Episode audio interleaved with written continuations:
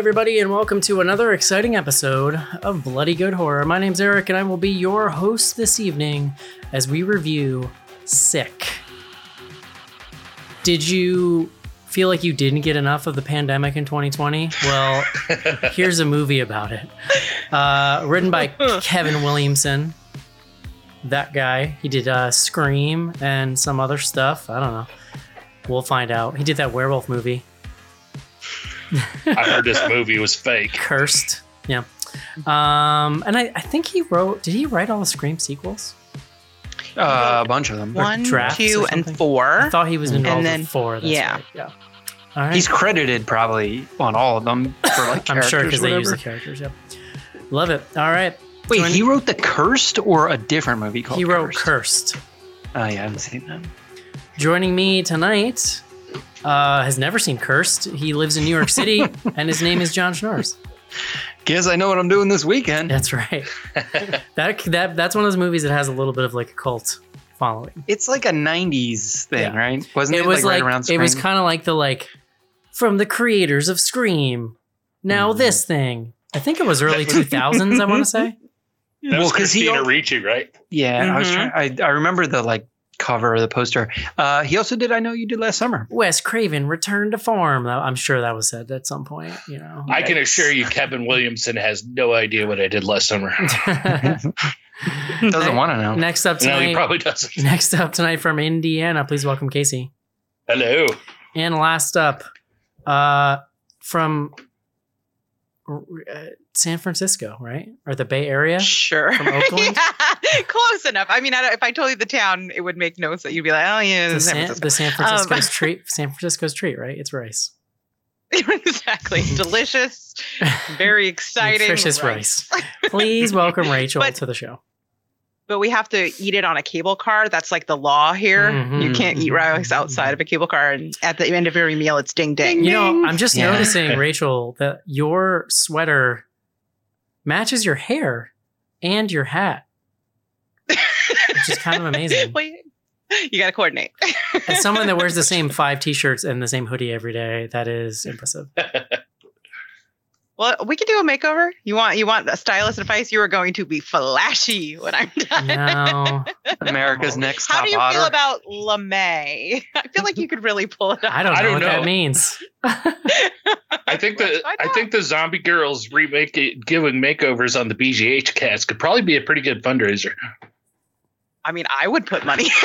in. Not that honestly, to be honest, it like you don't need makeovers. You guys look great, but it would Wow. be fun to make my Barbie for a day. Oh, man. I smell a I smell a Patreon bonus. Mhm. Um, there you yeah, go. we're here to talk about sick. So let's take a quick break and do just that. This is it, Jennifer. Your big break in TV. From the prime time.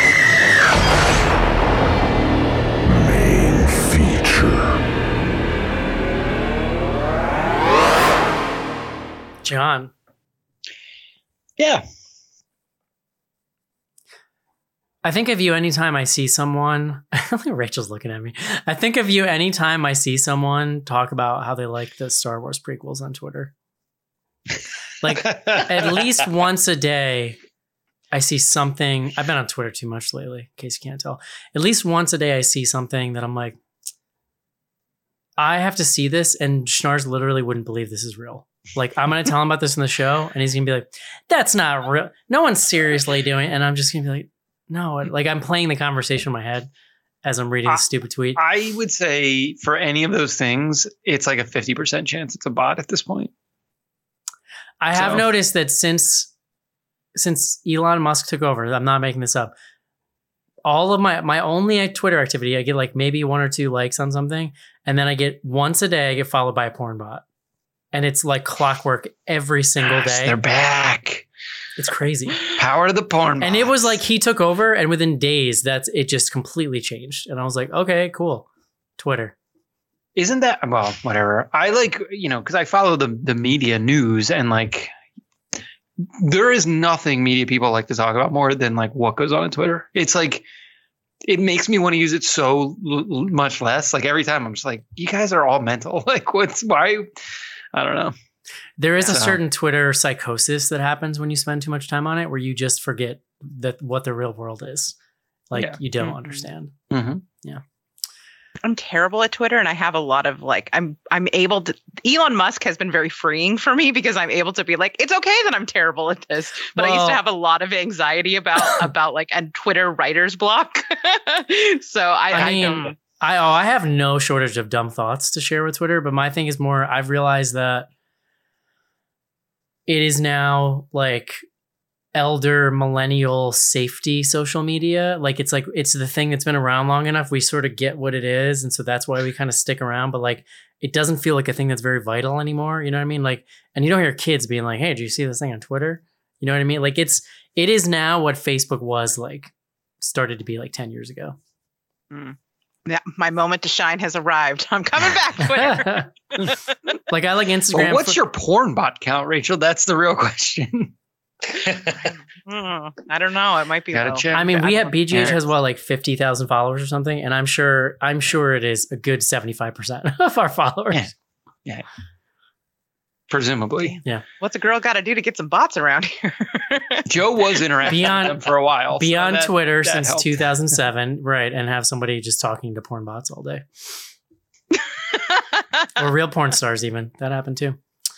Thanks for the follow. I did talk to Stormy Daniels the other day does that count John, Uh, yes. you know what? There's a lot of on Twitter. Words. Words. Mm. Nice. Mind melded with you for a second. Poorly spelled, I would guess. Poorly many spelled times. words. Yep. Uh, John, please bring us the word of the day.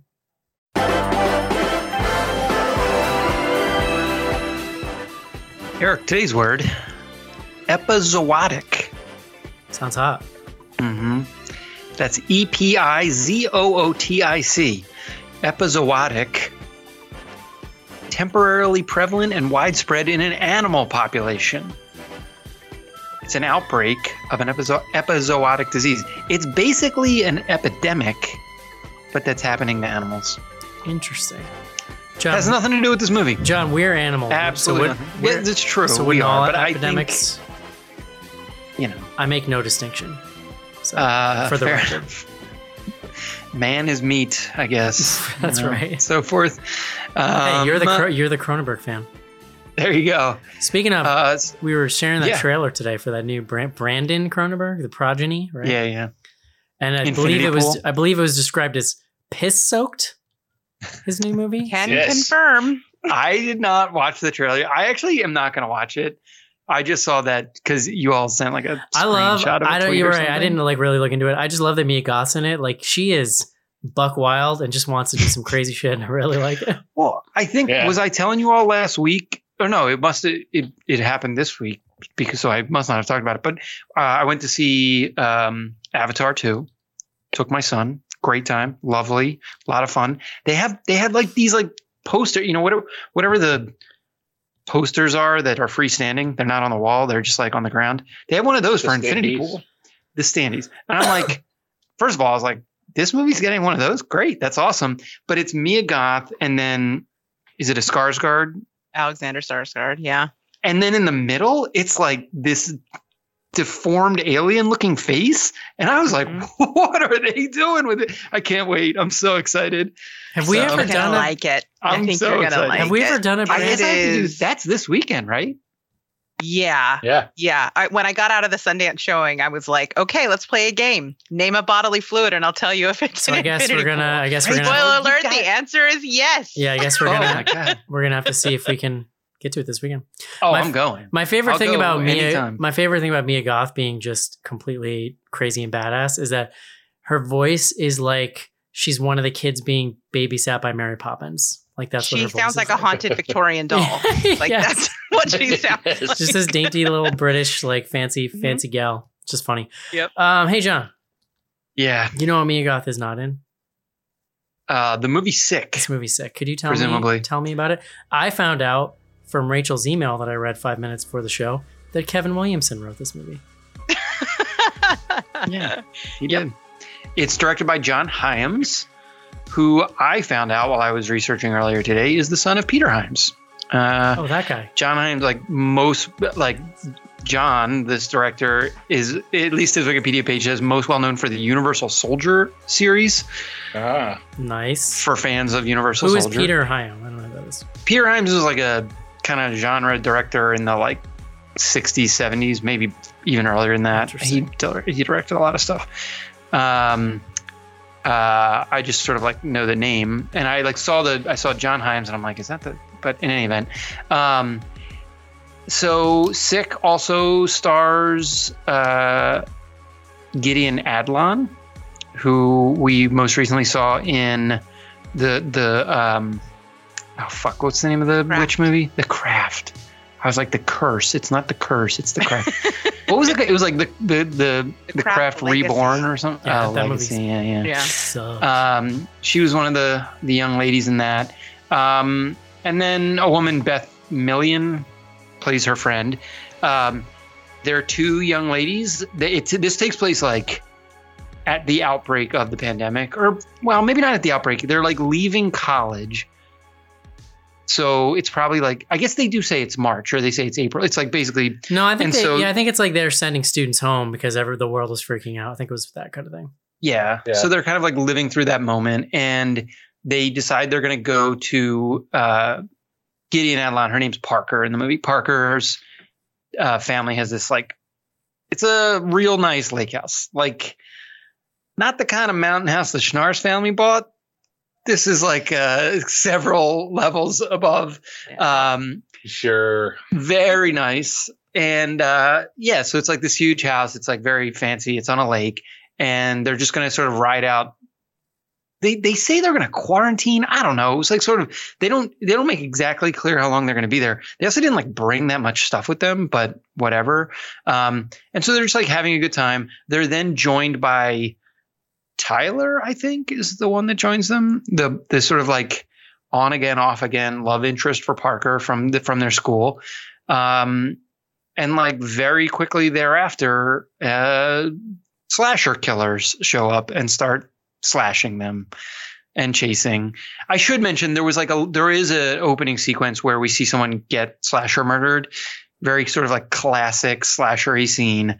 Um and so but with no context um and so that was sort of like okay you know what's sort of the you know what movie you're in here um, but the rest of the movie is that these two young ladies trying to survive slash escape and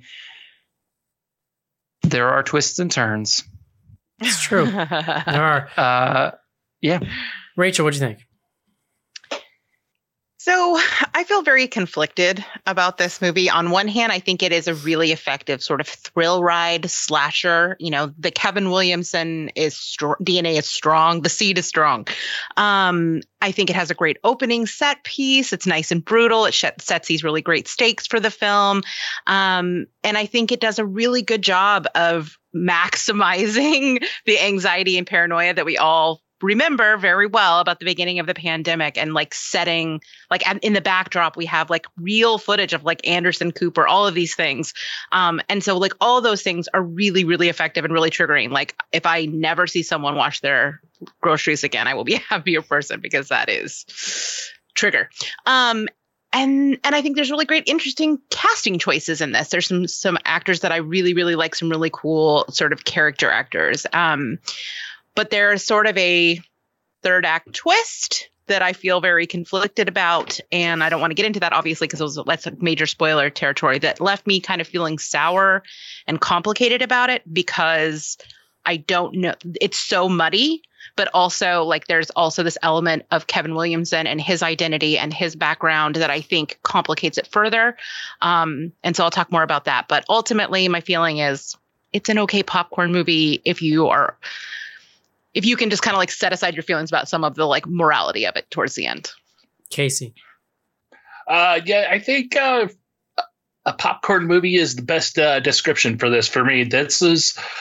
I enjoyed watching this movie. I was uh, fairly engrossed in it and everything, but it's also didn't do anything too new and exciting as far as a slasher home invasion type movie. We've seen this a lot before, but the actors that they did bring on board, I think they all did fine performances and everything. And like I said, I was kind of, you know, I was paying attention it drew my attention. So that was pretty good. And for I think before the pain, it's interesting because this movie's about the pandemic. I think before pandemic, this is the type of movie that would have been perfect for being released on streaming. Before we started seeing blockbusters getting released and stuff out there, it's it's a streaming's a good niche for it is what I'm trying to say. And then uh, also I really like saying the last name Menchaca or Menchaca here. Jonathan. Yeah, uh, we should. I mean, this was a straight to Peacock special. Straight Um, to what? Yeah, I mean, Which look, platform is that, John? it's good. You know, it has to be. It has to be organic, Eric. Ah, It doesn't. Gotcha. It doesn't work. It's not. Um, Where'd you watch this, John? but no, I do. I, I do think um, it works in that environment, right? It's it's like 85 minutes long, so not only is it is it it moves, it has a propulsiveness to it. It's also just short, so um, I like when you realize there's literally only three people. Like this is not the kind of slasher where there's any sort of body count to speak of because it's three people. Like there's just you, you sort of have to like reconcile. And so Some even people calling get it a some people get slasher- almost killed multiple times just to give you the satisfaction that you're watching a slasher. yeah, I mean that's what I was gonna say. Like even calling it, a, I mean it's a slasher insofar as like it it plays with some of those tropes, but it's sort of more maybe thriller is like appropriate. There's um I don't know. Like I had a good time with it. I I am like I think all of the interesting things to say about it are about the ending and like the Mhm. way Yeah, that it wraps up. So like There's a lot to we're definitely into. gonna have to get into it. I'm I'm very curious where Rachel's gonna go because there is like a level here of like I don't well, and Eric sort of teed this up. This is a movie, at least my experience of this movie is like it's so inextricably tied to the pandemic and like the tr- you know, whether it's triggering or not, like I don't know, whatever, but it's like this wasn't like a fun time we all want to like live in again. So it's there's just like Yeah. a level of I agree. I don't know. Yeah. Um, but yeah, uh, I don't know when we're going to be able to like have a movie that's set during this time that isn't triggering. Like It's- maybe never. I That don't was know. a so yeah. There's a there's a related Instagram question later, but yeah. it's um it's also like and again it it does ultimately Like I don't want to see a humorous slasher about 9/11 either. no but this movie does try to like it, it i think ultimately at least tries to raise some interesting questions potentially about how people behaved and like choices that were made i don't know again rachel is going to tell me why i am Well, well, we can I unwind. mean, I'm we can I'm unwind kidding, it. I'm giving you a time. We can definitely But- unwind it when we get there. Yeah, because I have some questions. No, questions. well, also. I just like that to me is the only interesting part of this because otherwise it's just like it doesn't have anything to say about the pandemic until you get to that, right? Like otherwise it's just like this could have been set anywhere. It could have just been set at a house that these two girls were in for whatever reason. You know, like it didn't Yeah. matter. I'm It yeah. doesn't matter until it matters. I'm pretty on board um, with everything that's been said so far. It's a, I think the one place where it really stuck out to me is, uh, excuse me, um, the stalk and chase scenes are very well shot. Like they're they're choreographed and shot almost in the way that you would do this in an action movie or something. Like there's lots of interesting kind of tracking stuff happening as the killer's like kind of bopping around the house. But then once the, the in particular the first real like attack scene, it is choreographed and shot to the hilt. Like it's so there's not a lazy shot in there, and it makes it really um, really tense, really energetic and fun in that slashery kind of way. And so that was like the one way that I think it really stood out to me.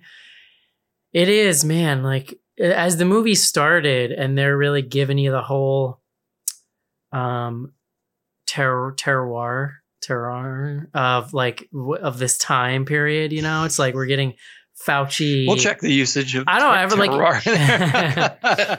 uh, in a world where like right wing politicians are daily now like surfacing conspiracy theories about like I never want to hear Fauci's name again. I want that dude to go retire and go off into the sun. And I never want to hear his name. Like, not because there's anything wrong with him. I just can't. Again, you talk about being triggering, John. Like, I don't want to relive 2020. It's interesting. I don't remember people wearing masks in April.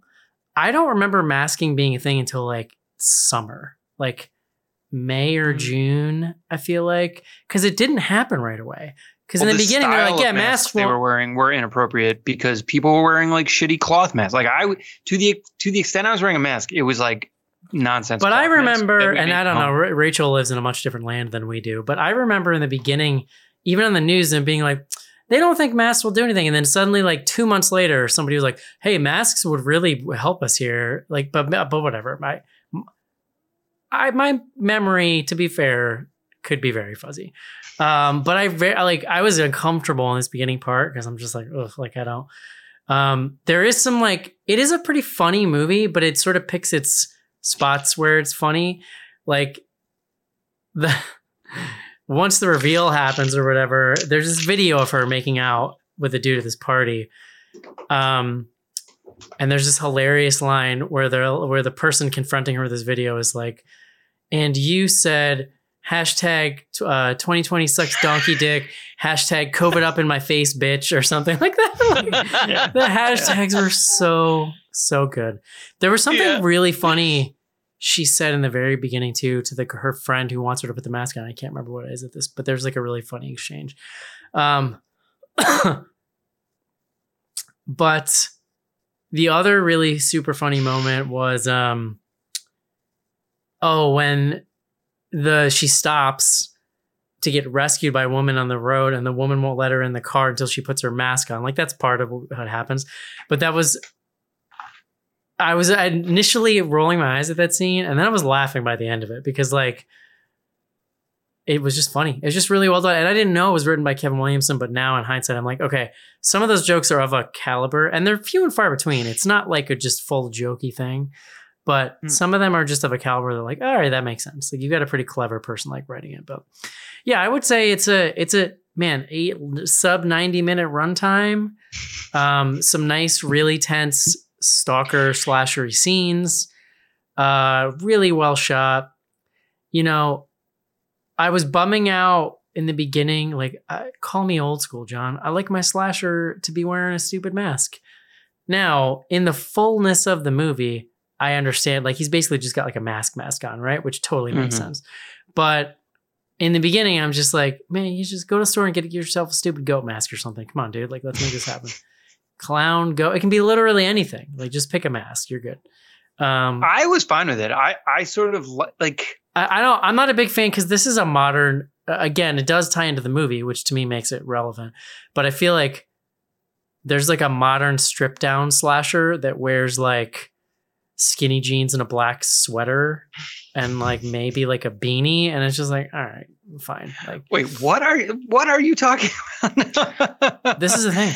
It's a thing. There's not like a. Are you referencing a specific film? no, or- yeah, yeah. I I'm feel like confused. I have this is, seen this happened on Twitter. I have it? seen several movies where I feel it's like I think they want to go like a little more stripped down in a meta kind of way and like faceless more where I'm just like, I don't know, just what if you were in like an There's- elephant mask or something like that would be cool. There's like a realism that that is at play here. Yeah, yeah, yeah. And I think that that it's fine. dovetails with And again, the way they handle There's a all the- thematic thing Right, once you get- with the mask. That's why Yeah. it's fine Sure. because once you get the reveal, it makes complete sense why why he is the Mhm. way he is. And there's that really great reveal too. The one killer dies, and then another. It at that moment in the movie, you don't know what's happening. The person who walks in literally looks identical to him, so you think like. I was thinking maybe there's some kind of like supernaturally thing happening here. Um, that's not where it goes, but you don't know at the moment, so it's it's an effective moment. But yeah, it's it's pretty decent. I do have a lot of questions slash ponderings about the twist. yes. So why don't we just get into it? Does somebody want to describe what happens? Rachel Sure. All right, okay. I will. So um, or Eric. You watched it most recently, but It eventually ended. they do catch up with her, uh, Parker and uh, they bring her back to they drug her and bring her back to her house where they reveal the motive because a slasher killer must always have a motive uh, for uh, the stalking of her. It turns out that the party there's this whole B plot about her making out with somebody else and her boyfriend being upset about it. Um, that at this party, COVID on my face, donkey dick party, um, she was asymptomatic and passed on COVID to multiple people at the party, including one of their sons, the youngest son, who subsequently, very rapidly, I don't know about, I'm calling shenanigans on the timeline, but whatever. Uh, he he died subsequently died from covid and so they are getting revenge against her and the guy in the first scene was the person that actually gave it to her so they've been like contact tracing and killing the people responsible for the death Mhm. of their child They also There give her a. COVID test, which she is still positive. I'm Yeah, gonna call. it's- Shania- I don't remember there being tests that early. There either. weren't. There, those tests yeah. did not definitely not exist Like, for sure. If you're gonna make but your those movie were the like, early ones though i was like oh But if you're gonna make your movie triggered. like, if you're gonna make your movie like so about COVID, like let's get the fucking details right, people. All right, like because you could have said it.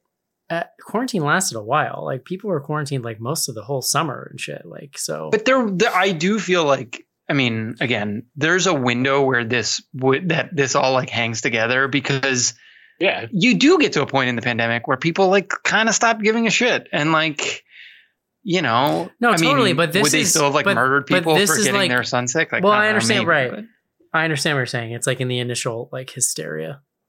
Yeah. Um, Here's I- here's yeah, my it- thing. Here's my thing. All right, let's just get into it. Okay. I want to be careful because like just because a killer's somebody writes a killer's motive in a movie, it doesn't always have to be what the movie's trying to say, right? The movie doesn't always have to be trying to say something. right. However, not every movie is prescriptive yeah right. However, it all it's often the opposite. uh, however the right? movie Like, is we're not supposed also to identify with you know it also it also is time. surfacing these ideas into the into my gray matter here that i'm working with which is like there's a correlation being drawn i think between like carelessly giving a people covid and having somebody die and being a slasher murderer basically. Like there's a pretty to me clear one-to-one that the killers are making anyway and that the movie's asking you to ponder like the like that i think is makes me uncomfortable because I don't know I don't know how to reconcile Well, that in my head. Some of that's the black humor behind it, though, too, though, where at least parents are going so far as to murder, contact trace, and murder everything person that had come in contact to lead to their son dying. And they made a point that they're always like, "Oh, make sure your mask is on. I'll put your mask on." Because there was like one time the dad didn't have his mask on. Mom snapped at him, "Put your mask on," and stuff like that. There's You some dark what- humor there that you they're know- willing to do that, but still sticking to the rules. what it also really made me think about this is so interesting actually like I vividly remember at the time the like Florida spring break stuff happening and people just just obliterating these kids on Twitter cuz to be fair they would interview a lot of them and they sounded just dumb as shit. But weirdly this movie I had this moment of empathy while in this movie where I thought like it sort of sunk into me like what it must have been like for people to have lived through that without fully functioning frontal cortexes. like Like, we are sort of at, at, at the age of reason as like um middle-aged adults, right? Where like it was disturbing and awful, but like maybe we're in some ways, at least some of us, more capable of thinking outside of ourselves, but like you're not really capable of doing that as a kid. And like, yeah, I don't know. It was weird. Not like the, the and the movie specifically kind of paints her as being like hilariously reckless, right? Like it's not like even compared to her friend who's also young and her friend is very like masked up, like even within the younger aged people, like there's tension there, right? But I, I don't know. It was interesting. It gave me this like empathy that I don't remember feeling. I just remember feeling like rage at the time. And then I was like, nah, like I don't know. I kind of No. get it watching this. I, I actually think you're like getting exactly what the filmmakers want. Like, I would say it's like pretty unambiguous. Did they want me to feel feelings, John? I think it worked. That part? Like Parker is right. Like, and some of this is like maybe I'm just Who's Parker? Like, I need like a the, description. the girl. Okay. There's only The like two girl. people with names in this movie. One Main of them girl. is Parker. Got it. yes.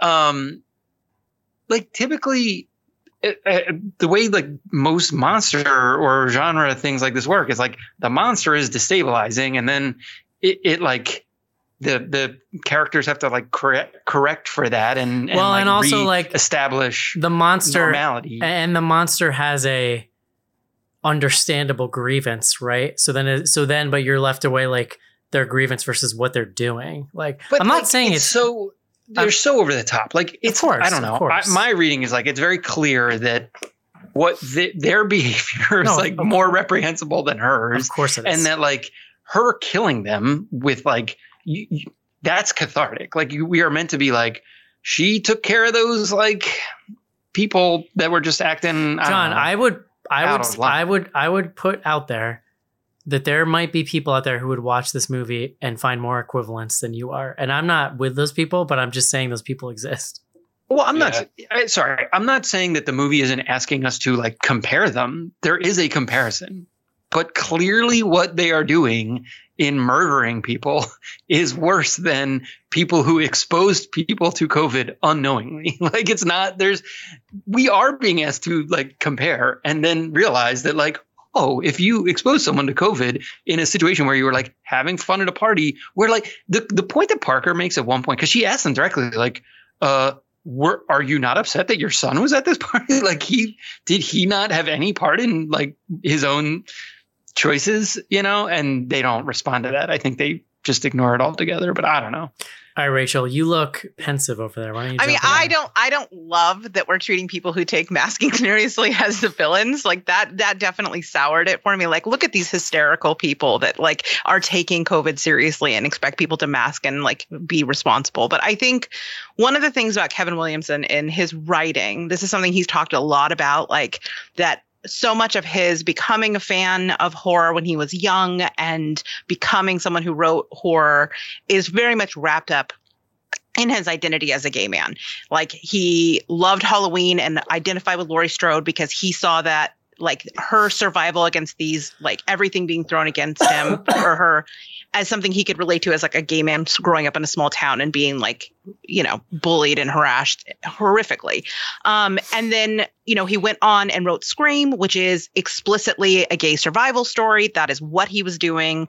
And so he does a lot of working things out. And i i found myself again because apparently i can't come on the show anymore uh, without talking about like the aids crisis but he's 57 he was he came of age in the 80s when being gay especially a gay man was like essentially people wrote you off and stigmatized you as like you know you it- it's a death sentence essentially Mhm. just to be a queer man um and i think that there's why this is so muddy is there is this mixture of wanting of mixing um, the stigmatization and criminalization um, of hiv with this modern plague um, it's essentially treated like a sexually transmitted disease in this movie. Like it's described as a respiratory uh, illness but it's passed on with sexual contact from her multiple partners and engaging in risky behavior with multiple partners. And so I think there is some degree of that happening in this where he his over identification with final girls as well as like the the backstory of like the way that plagues have been treated that makes the ultimate sort of answer very very muddy um, in a way that felt super uncomfortable for me but also kind of understandable. I don't know. What do you guys think? I think mhm, my gut reaction i'm just going to react in the moment. As is Yeah. what we're here to do. It's a lot to bring the like kevin williamson Mm. aids experience and like i, I did I mean, not it's a pick up deeply traumatic experience for like a, a generation of gay men, you know, to have totally but i'm that saying like, coming of age be. No, I Like, think the question I is mean, more I- how much of that is, is sur- surfaces in the movie. Yeah, like I like I know who Kevin Williamson is. I knew he was Yeah. gay, but like it Mhm. never once entered my mind that this had anything to do with his experience as a gay man. like I don't Really? think, yeah, no, no, it just does. And people who are younger than me or less connected to horror than I am, which is like most people watching this movie, are there's just no way they're gonna get that from this. Like I just I mean, I don't think he's trying to say it like overtly. I'm saying I feel like it's impacted the way that he viewed and wrote this story, like the where he ended up with it, as opposed to like he wanted to say something about state like criminalization of like um you know past like there's there are some states where if you knowingly have HIV and have unprotected sex, you are like can be criminally Yeah. charged for it yeah. and and so i think there's some of that sort of boiling below the surface and that's why i'm saying i think it's interesting because i'm like how does his life experience play into this and complicate the politics of the end of this this Well, because ultimately, f- wh- what you where you started, and just I want to make sure I'm understanding it. Like the fact that it makes the mask wearing parents the bad guys is the Mhm. problem. My the count the the other thing I was going to say, and someone else brought this up, but like the the friend is also sort of like Mhm. coded as like the goody two shoes mask wearer, but not in a bad way. Like she's Mhm. Yeah. if that's true. anything, like if anything, Parker is like res- I don't know responsive to the friend who admonishes her. You know, like she Yeah. does put her mask on when the friend asks her. So like, I don't know. I feel like well, no, I mean, No, I think also that's. like I think it's an important. coded as like um, a monster. I think it's an us. No, important point. You know, yeah, I think it's an important point that the friend is there, also being that way and and not being coded. I mean, she's Yeah. coded as The f- being much more logical than our main character. Like our main character is sort of presented flaws and all. I think as this person who just like is not thinking outside of herself. It's also interesting, and like I haven't thought about. I'm like thinking about this out loud. But the the first guy who's killed, like DJ or whatever his name, or PJ or something, he is presented as like mostly following the rules. Like he does wear his mask. Like he's like doing. He's reluctant. Like clearly, there, there's like a moment where he's like pulling his mask down to like I don't know wipe his nose or I can't remember exactly what he's doing. Um, there's a lot of attention being paid to how he's like performatively doing the things he's supposed to be doing while he's in this because we follow him around the supermarket um, and then he does do all the like wiping down the, Oh my god, the groceries. wiping Yeah. down. I mean, that always yeah. makes the me first laugh. text they send him is also like, um, do you want to play? Uh, ha- have you tested? Because we only play with COVID safe. Like there, there's some like there's some language in there that feels pretty coded and loaded yeah, to me. yeah yeah Yeah. no sure Um, and they're yeah the yeah the the pickup the wash, element i guess the I don't know. wiping down of groceries was like that always makes me laugh because like that is a thing that pegs it as at such a specific moment. Yeah, like yeah. we did that Definitely. i feel like that happened for like two weeks It wasn't at that long, but I house. Like, remember it my like, mom- just- I remember my mom turning the garage into like a decon chamber at her house, where like yeah, everything got fucking away. I think it, I think at my house that happened for like maybe two weeks, and then it was like, this is stupid. I'm not doing this. yeah there's just no way Yeah. That- yeah. I don't. I'm kind of with John. I don't know that I picked up on those angles of that story because I, to me, a lot of it just reflected on. It came across as reflecting of the craziness that you saw on social media at that time during that period during quarantine, and there's a lot of people coming from both sides, and you could even say some of them. I mean, obviously the crazies. We all know the crazy arguments. There's some people that had reservations on both sides that was realistic. I, th- I saw a lot of that reflected here with a little bit of over the top is how it came across to me. Just so, which is to say, I thought it felt fairly realistic for the time period they were trying to set it up. If you don't get into the nitty gritty, like well, you know, with the ma- style Yeah. masks and stuff like that, I think they did a really good job of representing. No, well, if anything, like I feel like the real crazy behavior policing didn't start until later, right? Because again, Yeah. to Eric's point, like people didn't know how important the masks were because there were. I mean, yeah, that'll know, that's an interesting point. I mean, sent, an but- interesting point in history in general that like the beginning of quarantine was pretty cooperative by most people. Like it was more just the longer people had to stay inside, the more people just started losing their goddamn minds and like never, yeah, reco- there was like never that one month that. period where everybody was just scared and didn't know what the hell was yeah, going on. and then like then these idiots were inside too much and started googling, and then we are and now we're What, here. what was that? Um, when did that spring break happen? Because that was kind of like it a was that I thought it was that year, moment. right? Like But I, I think it Yeah, it was was early early when they were like, it's oh, it's not really affecting young people. Young people aren't catching it. It's fine. It's fine. It was that era. See, Yeah, I, 'cause it but I thought started it was in in March, the right? fall. I thought it was like not till the next college fall because there was a whole bit about like kids are going to go home to their like parents now, I feel like I remember because it being was like that April. end of semester or something. I feel like I Mm, remember it maybe being that it wasn't April. spring break. Because I I because I know. work in news and I remember Oof. like covering it. We all look. I lost track of time. Like it, the whole fucking thing is like a oh yeah, you know disaster. I just thing that worry really our fucks- grandkids are going to watch this and not understand what the pandemic The was thing like. that really fucks, fucks with me, the thing that really fucks with me is when I think of like, we go, ha, 2020, but it was like almost three quarters of 2021 before anybody was vaccinated and out doing stuff. You know what I mean? Like yeah. 2021, man, is this real vortex time suck for me of just like, Mhm. that wasn't really real life either. You know what I mean? That was still it was just the same thing going on forever. I mean, I still have ti hard time sometimes coming to terms with it that it was like three years ago. it was like two winters and two summer, you know, like Yeah, and it doesn't feel like it was that long ago sometimes. See, this is my problem with movies like this, honestly. like I think that for me, like I don't want to live in this, like to your point, John, like for not even sub 90 minutes.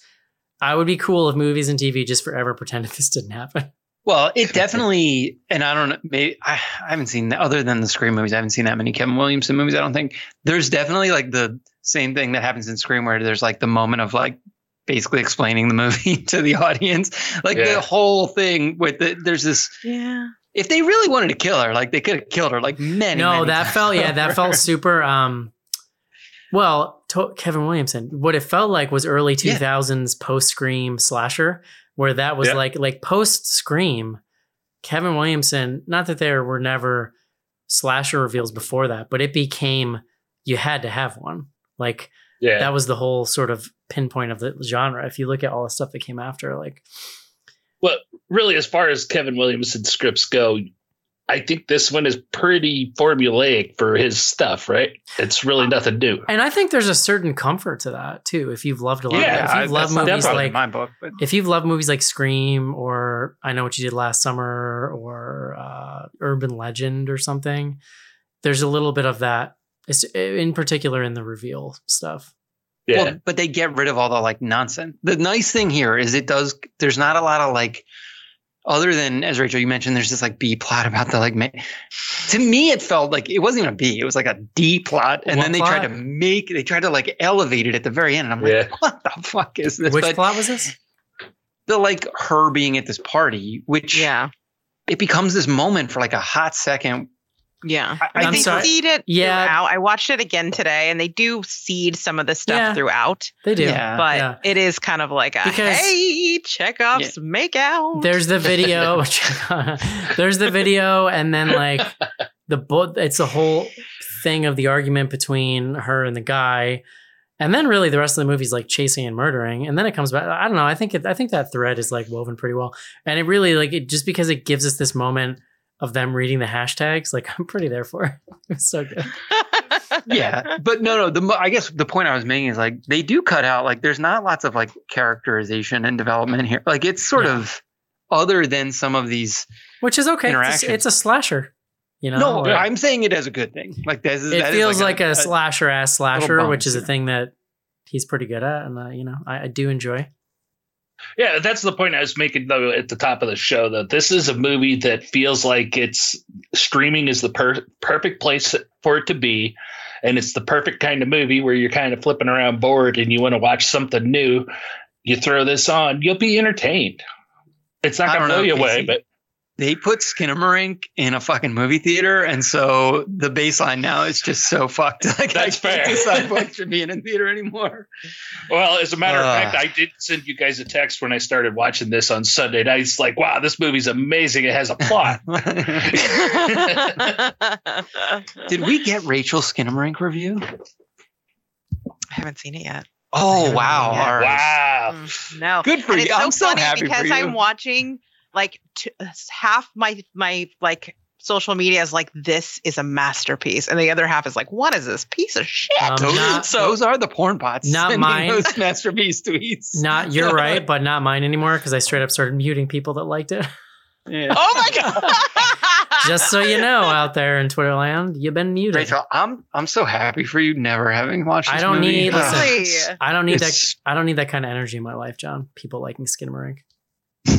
That is really. You can I go mean, in the pile with the people that liked Halloween ends that I don't see tweets from anymore.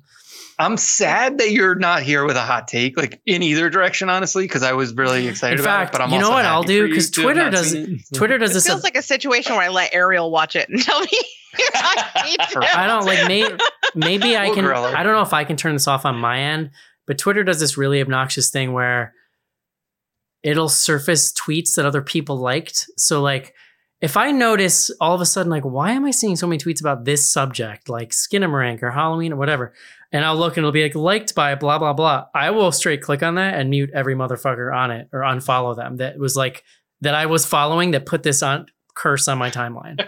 I will end that shit. Shit.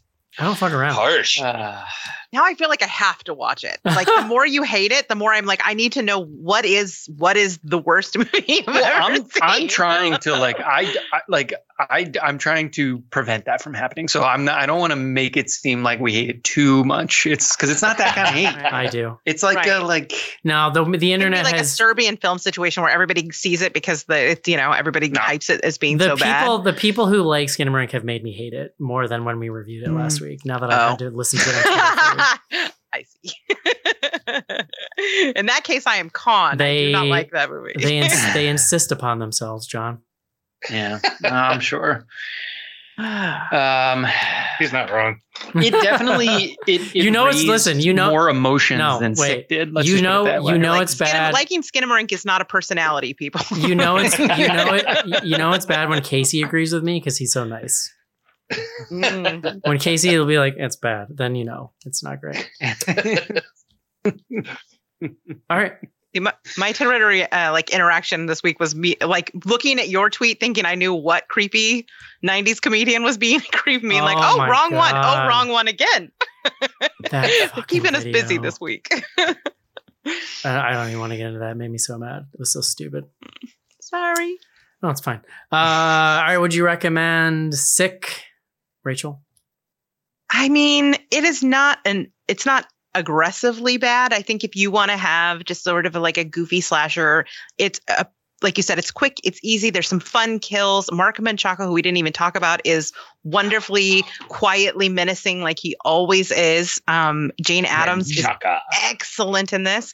Yeah. Um, I would say, yeah, give it a watch, and then go out and watch John Hyams' other movie with Mark Menchaca, which is the superior one called Alone, that nobody saw except for me, apparently. Oh, Alone No, is really we good. We reviewed did it on Alone. the show. You did a review alone. Okay, Yeah. good. Yeah. It's real. We liked Now, it. Is he also Really on, good. Is he also on Ozark? That dude. He was on the first season of Yeah. Ozark. Okay, that's Yeah. what I He thought. was in- he has a very yeah, like yeah. distinct face beard situation. Yeah. Yeah, Alone is great. I think it was on You like Never go uh, with Mark Menchaca to the second. It's the Andowed rule. You never go to the second Second location. location.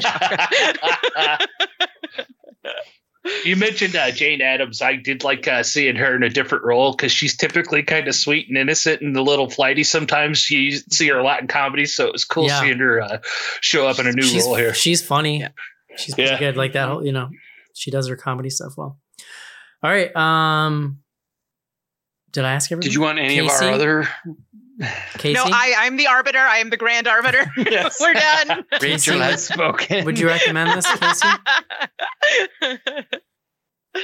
Casey, would you Would- recommend this? yes, I would. John? I'm gonna go yeah too. I think. Yeah, I'm also a yes. It's a pretty fun little slasher romp, and it's well done. Yeah. I don't know if you know this about me, John. I like a good slasher movie. It's kind of my thing. Yeah, um, Yeah. I did know that actually. Yeah. I like watching a series of people get stalked and murdered, and then having a reveal monologue at the end. Could have had more. Preferably with hashtags. Could have had more people killed, but You know, Mark Menchaca had that uh, pretty sweet giant Rambo survival looking knife. I thought that was pretty cool too, as far as a survivalist or a slasher weapon. That's true. Agree. All right, let's take a quick break and do some fan mail. When you were growing up, the boogeyman was just a fantasy. had its own power. The boogeyman. The boogeyman. He's here. Now. By the time they believe in him, it will be too late. The boogeyman. Rated R. This is Jonathan Brecht, Creeper, and you are listening to Bloody Good Horror.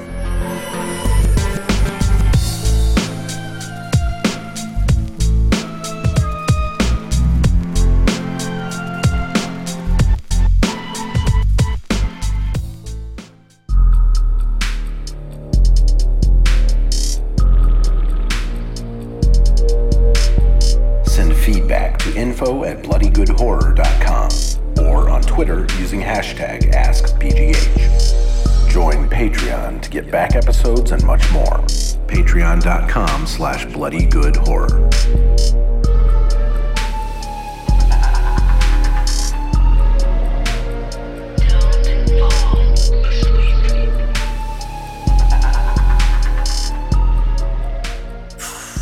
I was trying not to cough, and I did it. You waited right till you were like, ah, we're out of the uh, break here. Ugh. Let's- This is the m- the most not sick I've been since Thanksgiving, but I'm not a 100 You're percent so not. fucked. You just said that out loud. I'm not Can't- not Yeah. sick. I'm not not sick though. I will say that. Yeah. You're gonna catch COVID again just because we talked about it. Basically, where I'm at is like, I guess I'm not sick, but I still just have a cough now. You're like, this is just how I feel now Yeah. all the time. and if I have a day where I, I I'm like go through a lot physically, the next day my throat just hurts, and then it goes away after like a day. That sounds bad. Like that sounds like a thing that's not going away. when I say it out But we're sending you electric throws, my friend. we're gonna send you a muff. man, like we had a we had a snow day here on Monday, and like I was outside. We made a snowman, and I built like a. a hill for the kids to sled on and like man i could not move yesterday How big was this hill you built? um maybe four feet high and but then uh, the, but then the, the yard is also on a slant so the hill just kind of Oh, gets you going and also I have tiny kids so it was like a giant Yeah. thing to them Cute. it was fun That is fun. i had a proud We've had no snow. The like low has been like Oh, we got- for two months. yeah It's we got kind of dumped on and it was per- it was perfect snowman snow like you where you make a ball and you start Slightly rolling wet. it and like 10 seconds later it was like ginormous it was Yeah. awesome um i had a proud parenting moment where in the middle of all this i could tell some other kids across the street had come out and saw what we were doing and clearly went in got their mom and were like do this for us and i saw them out there trying to do it they couldn't do it they're not as cool as me I like that you're proud parenting woman. Someone else couldn't do the thing you were Yeah. doing. It's that's how that works john keeping up with the joneses and the joneses you are aren't me you aren't like, hey, do you want to come use our sled hill? No, no, no. hell no You you I don't- build your own sled hill over I don't know these kids, John. I'm not inviting strange children oh. over to my yard. God. Kidding Okay. we have a big music center, like at the outdoor amphitheater, like for all of central Indiana, is just down the road from me. And in the winters, they leave the back gate open, and there's, you know, it's a huge like pavilion seating, and then a huge lawn section that you know it's all raised up seating. They let us go back there and sled down the back of the lawn section on the outside of the fence. It's good times. That's a huge hill. Yeah, we Yeah. had one of those growing up, and that was similar, like a bowl. Yeah. like, a We would go. yeah. There was a like, I mean, it was a nursing home in my hometown that had like an insane hill in the back of it that that they, they would let kids go sledding on. One year, they had been doing some kind of construction, and there were huge dirt piles at the bottom of it that then Oh, got yeah. snowed on. So it was like a like a ten foot ramp, ramp. basically. And I was in my, I feel like I was in my early 20s or something and went, or like my teens or something. Like we just thought it'd be fun. And I You're remember, injured, dude. yeah, I remember going off this ramp. So I'm sitting on my butt on, I don't know what kind of sled it was, but like going off this ramp and immediately, you ever do that? Like you hit the air and go, this was a mistake. I don't know what I'm going to do. So dead. yeah. and like, Your I, body weighs so much Yes. more than it did when you were little. That's Yes. what you Yeah. forget. I When remember- little, you hit the ground. It's like I "All right, hit the that sucks." ground and felt every bone in my body compress. Like it hurt Yeah. so bad. Yeah. It's one of those ones where it feels like your entire skeleton shakes. Yes, it was awful. yeah, it was so bad. Rachel, have you ever been sledding? I mean, I have traveled to places where snow are and have gone down. I mean, my version of this is like sometimes it rains here. Mm-hmm. Hey, I did this weekend though. I went hiking and I, I like kind of hydroplaned and I felt not my bones compressed, but I felt like my thigh muscle like boing Oh, to the point that. of ripping and then bounced back. But it was, and I was like, I don't know, five miles away from the car, so it, it was scary. I, but s- no. Yeah. I slid on ice today, and I think I was this close to tearing a groin muscle. Like that's the, that's when you know you're like hit that certain age when you go to catch yourself and you go, yes, "Ooh, I almost popped a gasket there." Like that's Mhm. Yeah. yeah, gotta take care of that undercarriage. we, dude. You're telling me we old. So yeah, I was out there feeling young and youthful, and then my leg went. I was like, oh no, you're an elder. Oh Move man. Um, John, ha- have you Yes. seen Mithrigan yet, John? I haven't, No. but I was very excited to learn that it is already streaming. yes. Yeah. Yeah. Brent. Unbelievable. Do we think- I cannot wait to What do you think of that weekend. as a as a strategy, John? I mean, look, It seems a little I don't wild. It's second like guess two the weeks. Blum. Two weeks in. The the Blum can do no wrong in my opinion. So we're you know, I don't I don't second guess the business strategy. Let me just say that like Yeah. somebody paid him some money to put that movie on streaming. So um, yeah. Are you gonna they see? know it? what they're doing. I need the Schnars. I can't wait to watch it. I'm very excited. I still haven't seen it. So You know what I didn't do, John, which I should probably do. I guess we'll do right now. Start your list. I know I didn't. I didn't think. Sick number Ooh. one, Yes. Regan number two. Um, Skinamarink number a million. oh my god. No, I'm just. I'm slotting that in right now. For we might of the bring the, worst back, je- the worst list back. Oh well, we did it. I mean, we did Skinamarink. some worse this year. Let's see. Um, Eric BGH end of year list. Uh, but wait, are we making the decision right now that we're going to Infinity Pool, or do we need to wait to see if you guys can see it? I feel would do, well. I, I just need to check that it's in my theater, or that we Yeah. can. Yeah. Yes, if if I can see it, yes, we can do it. I was Okay. in. They had me at. They, they had me at piss soaked. I'm in. All right, I'm gonna say number one. I number mean, one. Rachel's got me more excited than I've been for a movie in a long I mean, time. Are you a Brandon Cronenberg fan? Do you like Antiviral and Possessor? You're gonna yeah, have a great time. Uh, I Yeah, loved, awesome. I loved, wait. I loved Possessor. Antiviral, like I'm maybe less so, curious but- though. Are like, I guess the question is, are your theaters going to be able to show it because it, it like it has like unsimulated sex and stuff in it. So I don't know what Do you- the. is that a problem in New York City? Don't threaten me with a good time. No, I just didn't know. Like, I don't know what your theater situation. But what does is. that Like, mean? it's not gonna. It's not gonna play in like. you mean it has actual? You mean it? It has actual boning in it. Is what you're saying? Ooh. You're not sure? Was it movie magic? Well, she said unsimulated sex. Like, I know. I mean, That's there's just only one way that right? I'm confused works, about the right? the vernacular. All right, this is very this is Um, very important, John. Rachel, the the like standee that I was describing earlier was in an AMC theater. Like, I don't. Yeah. no, Uh, I'm sorry. I'm unless they're just just imagining what teasing the me. standee would be. Because sorry, I mean, it's got, they're I teasing me. They're like, you might well, want I'm to see the wondering if movie, they're but going to not show like a, a different cut of it. Because I know like Possessor did like they, they released the unrated separately from the the theatrical. Was just but wasn't the unrated like nonsense? Like there was like nothing. I think we ended up watching the unrated, and like I don't remember Yeah. there being anything super. there's a little there. bit more violence and there's some unsimulated sex in it. Brandon Cronenberg, Yeah, guys. Yeah. I don't know what's going on with have those to Cronenbergs. conversation. Yeah, the, the daughter has a movie coming out next. So I'm just saw like, I want to Yeah, see. yeah, I want to yeah. see what's going on with this Totally. family. More like Cronin Boner, am I right? Yeah, Brandon's like, you know what this movie needs? Unsimulated sex. Um, so John, we're gonna start my 2023 list with a little bit of a what do they call it in bowling? An, an eight, a 8-10 split. A turkey. I'm gonna go Oh, okay. Megan at number one and Sick at number 10. The two movies Oh, we've reviewed this year. Okay. There's no way Sick ends up on this list, but I'd like to fill things in. So God, what if it does though? be sad. what if it does? that'd be a sad year. Yeah, it is early. Um, and I don't think Megan will end up at number one. I can only hope. I did like it a lot, but there's got to be better stuff this year. There usually is. So we'll see. For now, Rachel, what's your She is your understanding that the new Ari Aster movie is horror or not horror? I thought it was. I a think it's going to be sort of like surrealist drama with like some horror elements. Um, yeah. I mean, I'm still, we're still 100% going to. I like the idea of I just mean, I'm reviewing all see his. it for sure. I like the idea of reviewing all his movies out of spite because he's always said he doesn't like to be known as a horror director. So I like the idea of Oh, just didn't know insisting on reviewing all of his movies and calling them horror movies. It's like Roundtable being like, I don't, we don't want to be called the pizza place.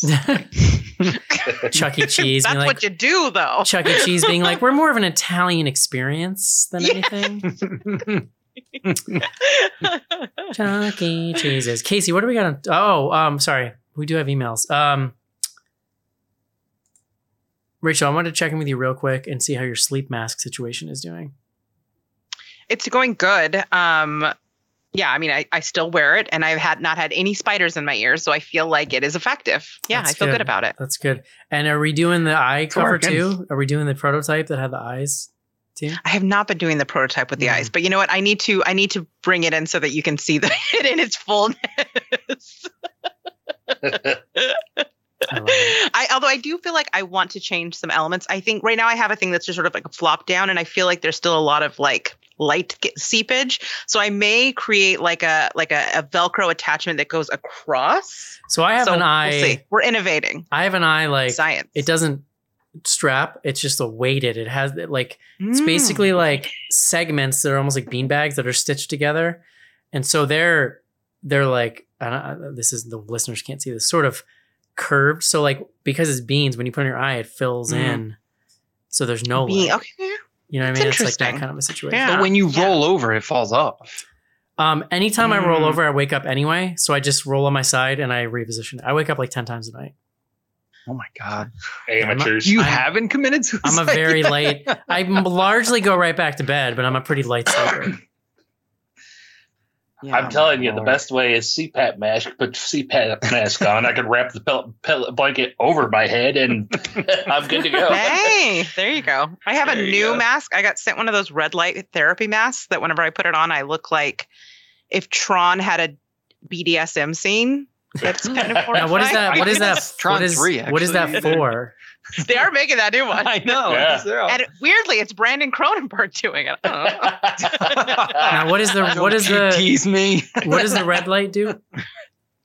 Uh, do you really want? I mean, Yes. So basically, it's it is okay. So you know, waves are different lengths of width, right?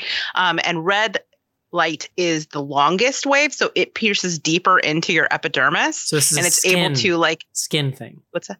It's a skin that? thing. It's a skin thing. It's a, Got there it, you go. Got it. That TDL TDLR TLDR. skin thing. Yes, yeah, got it. and it is horrifying on, but Hmm. we'll see what it does. Cool. All right. Thanks for the update on your sleeping situation. Um, this was on Slack. Yes. In Sick, the killers are murdering people because of the poor etiquette of not wearing a mask during a pandemic. What other social faux pas do you think are deserving of murder? Uh, I would say getting your nasty feet out on a plane. You should Yes. Get in behind that. Death. It's high. Um, I'd be up there. anyone clipping their toenails in public, that is not okay. Lots of feet things Yeah. me. I don't want your feet around me.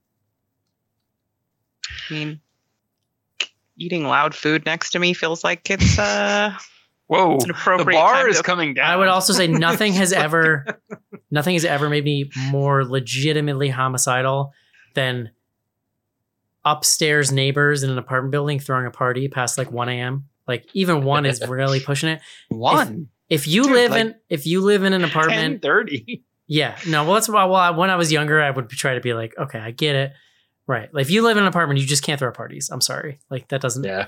That's not how that works. Maybe I midnight. used to I used to live in an apartment underneath a Fijian um, rugby team. They were awesome. They had a lot of parties. They were cool. Um, the problem was the parties would go to the next morning, and so about 7 a.m. the karaoke portion of the party would begin, and I would hear like 18 Fijian gentlemen singing Celine Dion. Not very well. They Oh, were not hitting the high notes. And it was Celine. a regular occurrence. Finally, I had to be like, I'd come upstairs and they'd be like, Kate Winslet. And I'm like, yes, yes, please stop singing. I'm going to go back down. yeah. I have a we have of a rental house next door to us, and about two renters ago was a uh, Latino family who they're very nice and everything, but they would have big parties on the weekends, especially around the holidays. But it was probably like every other weekend, and they would have get the music going and go to like two or three in the morning. I went over there once and pounded on the door, and I could make through the wavy glass that they literally turned their dining room into like a dance hall. There was like twelve of them in there dancing, and it was to the point where neighbors were calling the police, and uh, they cops couldn't even get them to hear them knocking. to on the me, door. if you're throwing a big Sounds like party, a good time. if you're throwing a I big, know. if you're throwing a big party, like, FOMO. if you're throwing a big party like that and you're older than like 22, like fuck off. Like I'm sorry, you don't need to do that until you're like 50. Come on, Eric, get your shit you only together. live once, bro. Yeah, so do I, and I don't want to hear your shit. And keep your feet away from me. I was gonna say like ninety percent of what other drivers do makes me want to murder them, but that's why I don't drive that much. So that's yeah, you know, that's how I've solved that problem for myself. Hmm. yeah, mine's more uh, more grumpy old man than murdering, but I could not goddamn stand people that stop in the middle of the aisle at the grocery store to gaze open mouth at the shelves. Pick a side, get out of my way. People Um, who mistake movie theaters for their living room and also want to be on their phone the whole time Mm. Oh in front of me, those death. Yeah, so I I, I, mentioned I went to uh, Avatar 2 this weekend. Three hour plus movie, three hour 15 movie. And so at 10 a.m. in the morning on Saturday, because obviously that's when I'm going to go see that movie. It was still pretty full. Someone, it, and it was also 3D IMAX, so expensive ticket, like not a cheap ticket. Fucking family brought like a one year old child into the movie theater with them. Ugh. And I'm just like, That cannot be good for their hearing. it like no part of it's good. Like, at what point did you think you were going to get through a three hour movie with this? Like, Yeah. It's just right, right. are you insane? They Um, left after like legitimately 20, 20 minutes. The, they just walked out with the kid. I'm like, what? to be Like, fair, they haven't had it that long. after Maybe spending after spending probably forty dollars to get in there, Yeah. you learned that lesson real quick, Rachel. right? Did you say it was Yeah. IMAX, John? Yeah, Yeah, so they probably spent a good forty bucks to get in there. at least. Yeah. Yeah. Do you and think you they- lived in New York do you- City. do you think they- $27 a ticket. Do you think they charge them for the baby? Probably not because the Ah, kids. a no, because they probably didn't have a seat. John, you know? you're the I don't first IRL person I've talked to that's actually seen Avatar, which is insane because it's apparently made ten bajillion dollars. dude, like everyone's seen that movie. Um, no, I'm never. It's really good. I'm never gonna watch it. Did you like it? Loved it. It was awesome. Here's the thing: did- if you if you're gonna go to the theater, like this is a movie to go to the theater for. Like it's fucking great in the theater. It's not as good as the first one. Like I love the first one. Oh, that's a hard no for me then. Jesus Christ, it's not better than the I was first ask one. you, like, Are you fucking kidding Oh, yeah. me? He spent twenty goddamn years making this movie. But like, What? I, I don't know what your expectations. It's not are. Better than the first one. Are you insane? Really? He, he made like twenty. He spent like twenty years making the first then one too. no I mean, fucking know, like. I- then no fucking way am I ever gonna see this movie if it's not better than the first one. okay. Uh, well, I mean, other people might think that. I don't know. For me, That's it was crazy. whatever. It's really good. I don't know. Did you see it, Rachel?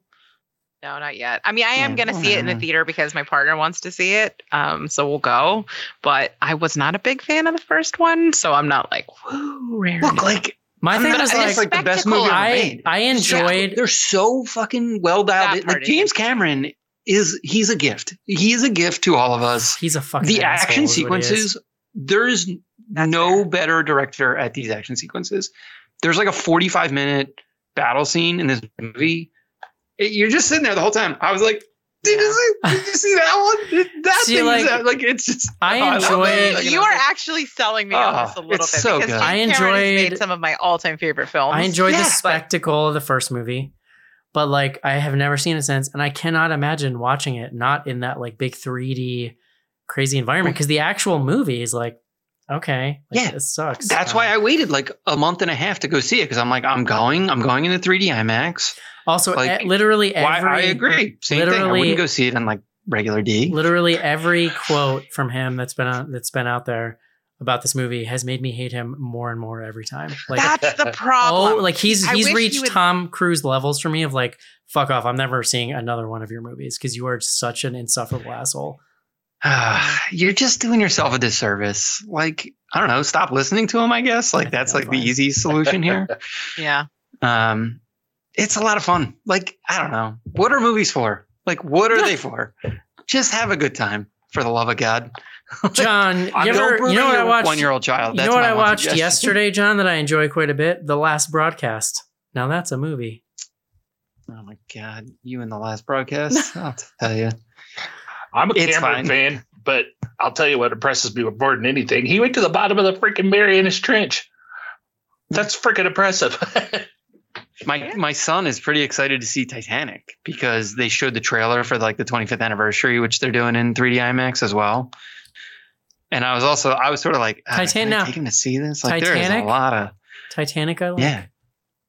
I like Titanic. If you like Titanic and you're not seeing Avatar 2, I don't know what the matter with they you. are There's- I got so not analogous, John. Come on.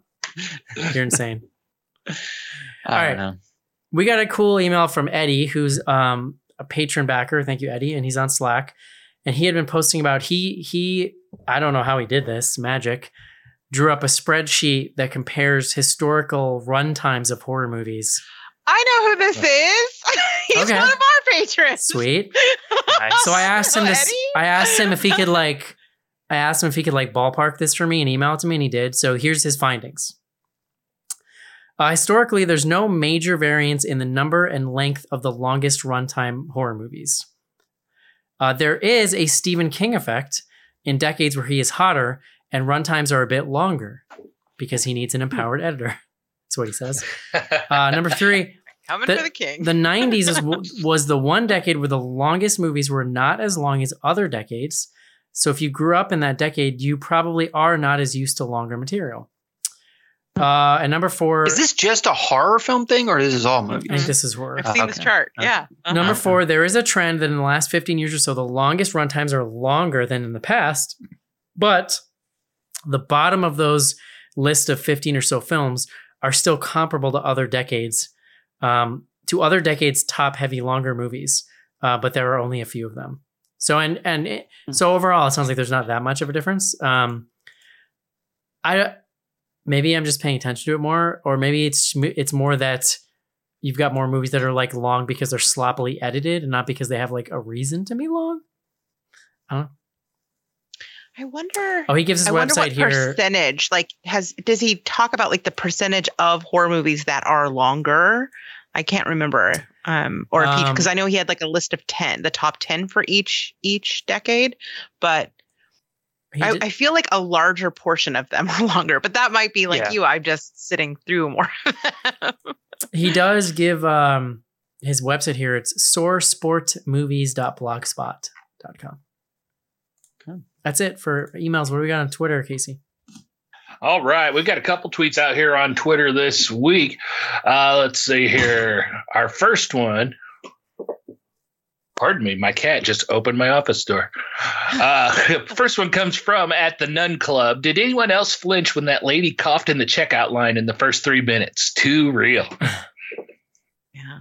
I did jump. I still, if, if I'm clocking somebody hacking up, and I'm just like, really? Or if Oh, you I have to on a cough, with someone that had the worst cough I've ever heard in my life. And I looked around and he was like mask down. I was like, God damn it. if you have to if you have to cough in public that still for me is like a butt clench moment of like don't do it don't do it I mean, I so like I ride the subway every day to work. Like, you just I don't know. In New York, we've kind of had to like move. yeah well I. I mean no there's de- there is absolutely been i think a, a desensit sensitization to it for sure well, or like a return to the sort of baseline level. I would no. Well, that being said, I do think people notice more. Like, if someone coughs on a subway car, everyone looks at them. It's just like that's what i'm saying And don't you feel like you have to be like, no, no, no, it's allergies, or I just swallowed my own saliva, or something? if I have to cough, I do the like here. I'm like shirt up, like arm. I'm like, guys, I'm doing everything I possibly can to not cough it, like around you. Please just leave me alone. Yeah. So Yeah, there was All a lot right. of triggering stuff in that first act for me. The cough, Yeah. the, groceries, the news, like seeing some of the people I haven't seen in a while. like it was, yeah, triggering. Next up, we got at Marcus UC26. What are the top three things you guys would bring to it for a trip to a cabin in the woods? snacks Ooh. the first Weed. two the first two things are snacks um a cat a cabin in the woods deck of cards slash Yeah. board games slash Exactly. puzzles. like my laptop probably Yeah. All right, all right, that's cheating. Why? Well, Eric is the same guy that we went to a cabin weekend with uh, the folks from Night of the Living podcast, and he sat and played the uh, stand up arcade game with uh, Jay Fralick all weekend. That thing was shit, dude. I played so much Ms. Pac Man. That was the best. It was like the most relaxing weekend ever. All right. But next up, we have a bunch from uh, at KTKATP. We'll pick out two of them here. First off, Rachie, tell us about the 12 step program for hats and purses. Which step is having your friends find new connections or sources? So she is she's calling me out, but she is like one of my number one hat pushers. I get calls from her like at six o'clock in the morning, like there's a hat for sale. Like she's she is a hundred percent a like an, an enabler. so I guess my first one would be um Balakyanimba. Just kidding, I would never. I love a cat. This and is, also, uh, uh, th- go ahead, Eric. No, I was just gonna say Mondo does this to me with horror shirts. He'll just Yeah. text or, or and, and horror vinyl. He'll be like, I think he wants me to be like, ooh, we should. I'm gonna get this so that he can be like, yeah, me too. And I'm always like, dude, I can't. I can't do this. Like he wants me to enable him, and I won't do it. All right, and another uh, good question here from at KTKATP. What is your quarantine buddy ideal? Quarantine buddy ideal. Myself. Yeah. I mean, I feel like when you're married, don't you have to say your spouse, or it's like you get in a lot of trouble? Hey, we're in a no judgment no, zone, Schnars. Brandon Cronenberg, maybe. maybe I'll get back to you after I see Infinity Pool. Yeah. Depends on how much piss is involved. I would say moderate. I mean, nothing like you know excessive, just a moderate Oh, amount of piss. That's not what the infinity pool's filled with, is it? Hmm. I don't know. I love a good like I had a good pod going, you know, like if you have a responsible pod if you have responsible pod mates, that's really good. You can like desert island with your friends. Um Cat is someone that I have podded like had to be in a pod with. We we rented like a cabins and things like that during the pandemic and like got away and and had fun. So I Nice. guess maybe that. I don't know if that answers the question, but yeah. All right, that's it for tweets, Eric. What do we got on Instagram?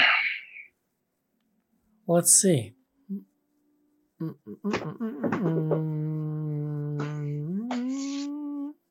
Do you ever see the BGH crew doing another meetup in the foreseeable future? Uh, we've talked about it. Not there's Yeah. never there have not for. I mean, it's actually insane to think. Wasn't 2019? Didn't was when it fall 2019 the last one we did? Oh, the tenure, wasn't it? No, it was the Chicago one. Chicago, That was which was like 12 or 13. I think 12. Yeah. Maybe. Um, and I think that was 2019. Yeah, because Yeah. that would have been 12 years.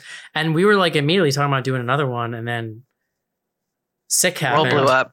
yeah, stuff happened. Um, a lot's happened since then. Yeah, I mean, Joe was our main like party planner, so that's a big thing. Is like our legit the the um drive to want to do all the logistics. I don't know is there so much because it's it's an enormous undertaking to plan something like that. I mean, if I'm at my mountain house, I'm only like an hour from Eric's, uh, you know, from the That's capital region. You know, it's so not. I guess we could host one there. it's not out of the question, but we could always do like a lo-fi. I mean, like the first meetup we ever did literally was we all were in New York City and we're like, hey, meet us at this bar. And like a couple Yeah. of people came out. It was kind of cool. That was years ago. Mhm. That's how I met Be fun. Jenna, Charles' trainer. Jenna. Yeah. Well, I Uh, vote you do it. I vote bring back the meetup because I never got to go to one and I want to come. San Francisco. This is fully yeah. Listen, There we go. come to secretly- California. Let's do it. I'll we help do out. a Zombie Girls BGH tag team. Secretly, I There you kind go. of like Cabin in the woods. We should, secretly. well, what we should do is rent a couple of gigantic cabins up in Tahoe, Um, and then all right. have everybody go and crash there. It's so much fun. I've done it. We're we're Highly gonna recommend. need uh, the the Patreon to start performing uh, high level. Patreon.com slash bloody good horror i do enjoy the schadenfreude of all the people that every time we did a meetup we're like i'm gonna go next time and then this is what happens folks when you don't do it we get old like and we may just never do one again so i can continue to enjoy all the people who were upset they never got to go I feel very attacked. Okay, let's move forward. it should be a lesson to everyone out there you know life is uh fragile and you never know when you'll get another chance to meet your favorite podcasting That's true. friends it's true. But Vegas, Vegas. would In be fact, that was that last meetup was the last time that I really drank, like dranked like a bunch that day. We were at that, like we were at that bar for like Yeah. eleven hours or something. yeah. yeah, it's not the last for some of us.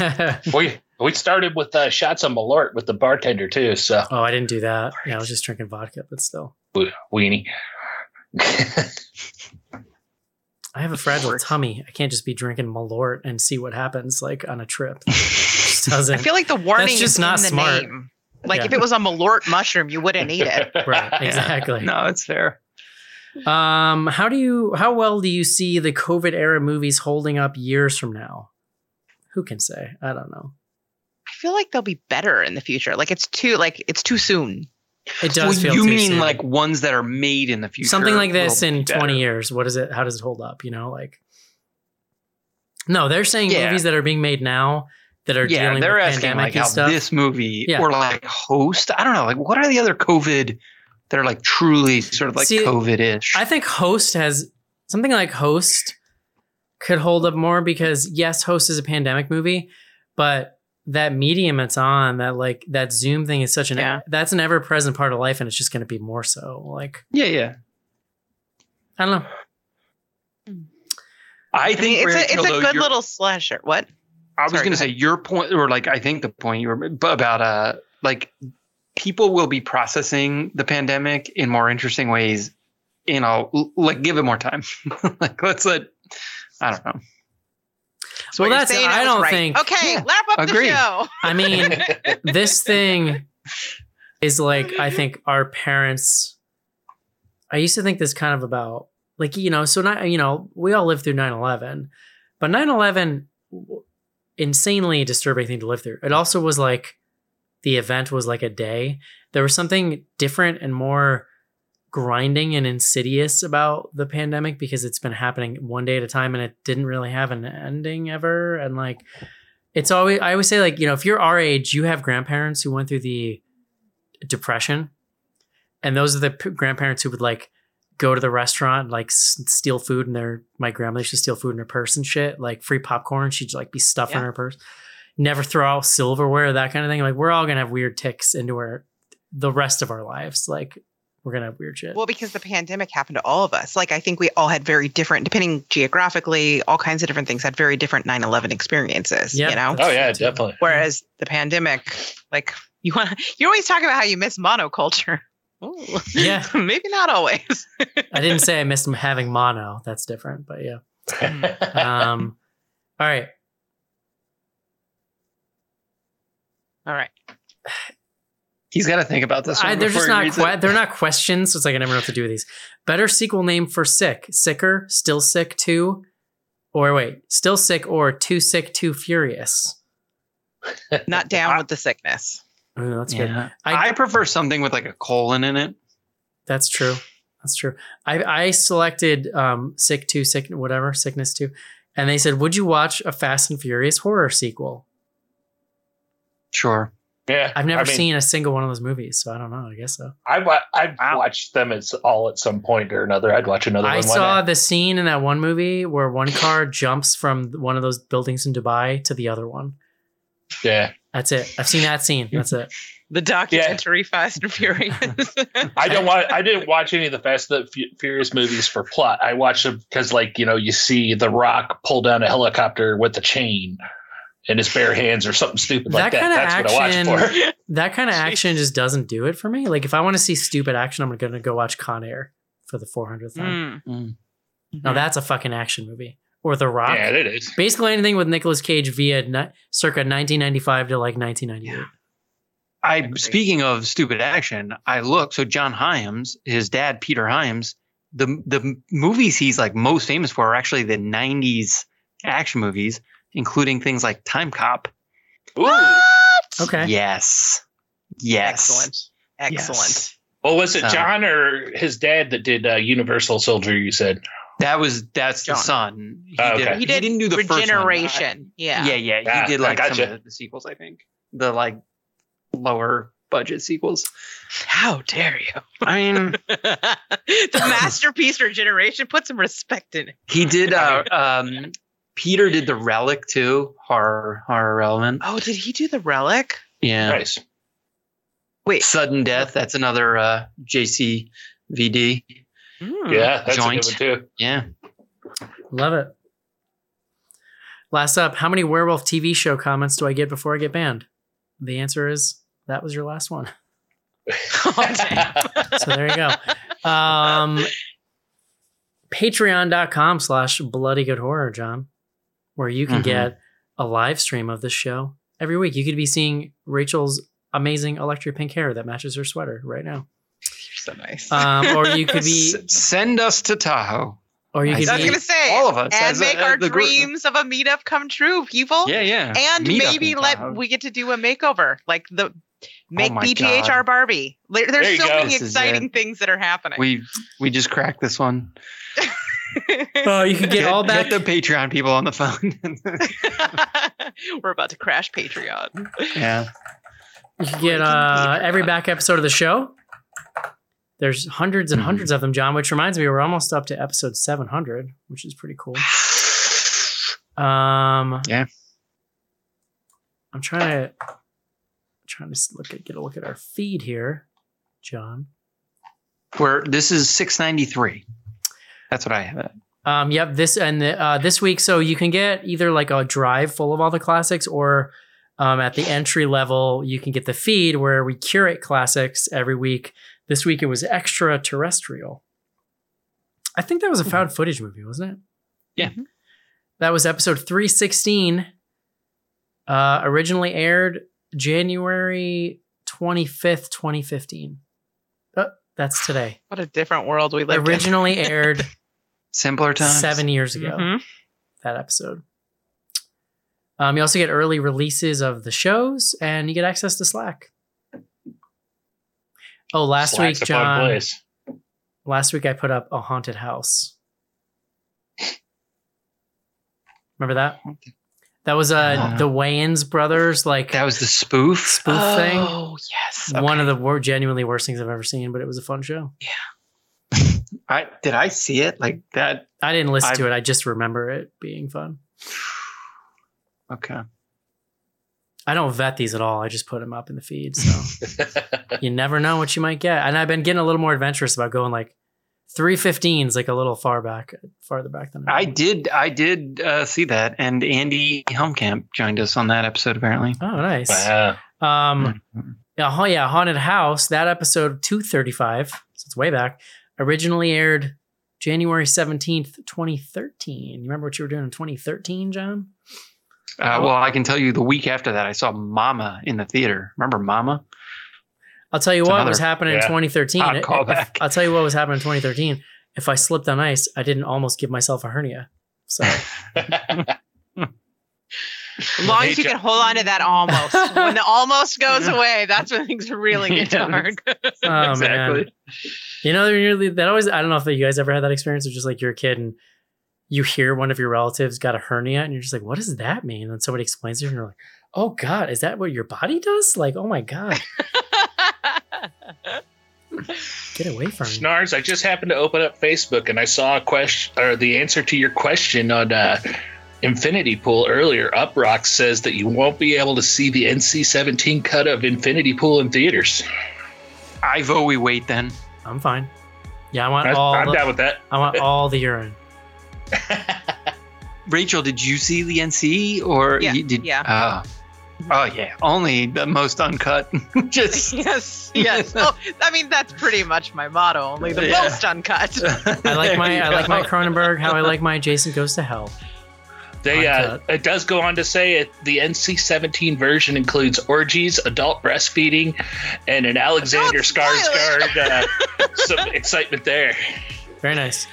All right, Yeah. cool. Um, that one's gonna be super fun to unpack the politics of. So that maybe- one's gonna be really so maybe good. not in Uh, theaters. we might need Rachel because there's. I'm just. It's. I'm I. I'm not gonna be able to handle it. Maybe not in theaters this week, but we'll figure it out. But we will be back next week. Um, man, it'll be February. I'm still not really into this year yet. Like, I'm not really down with it yet. So, you know.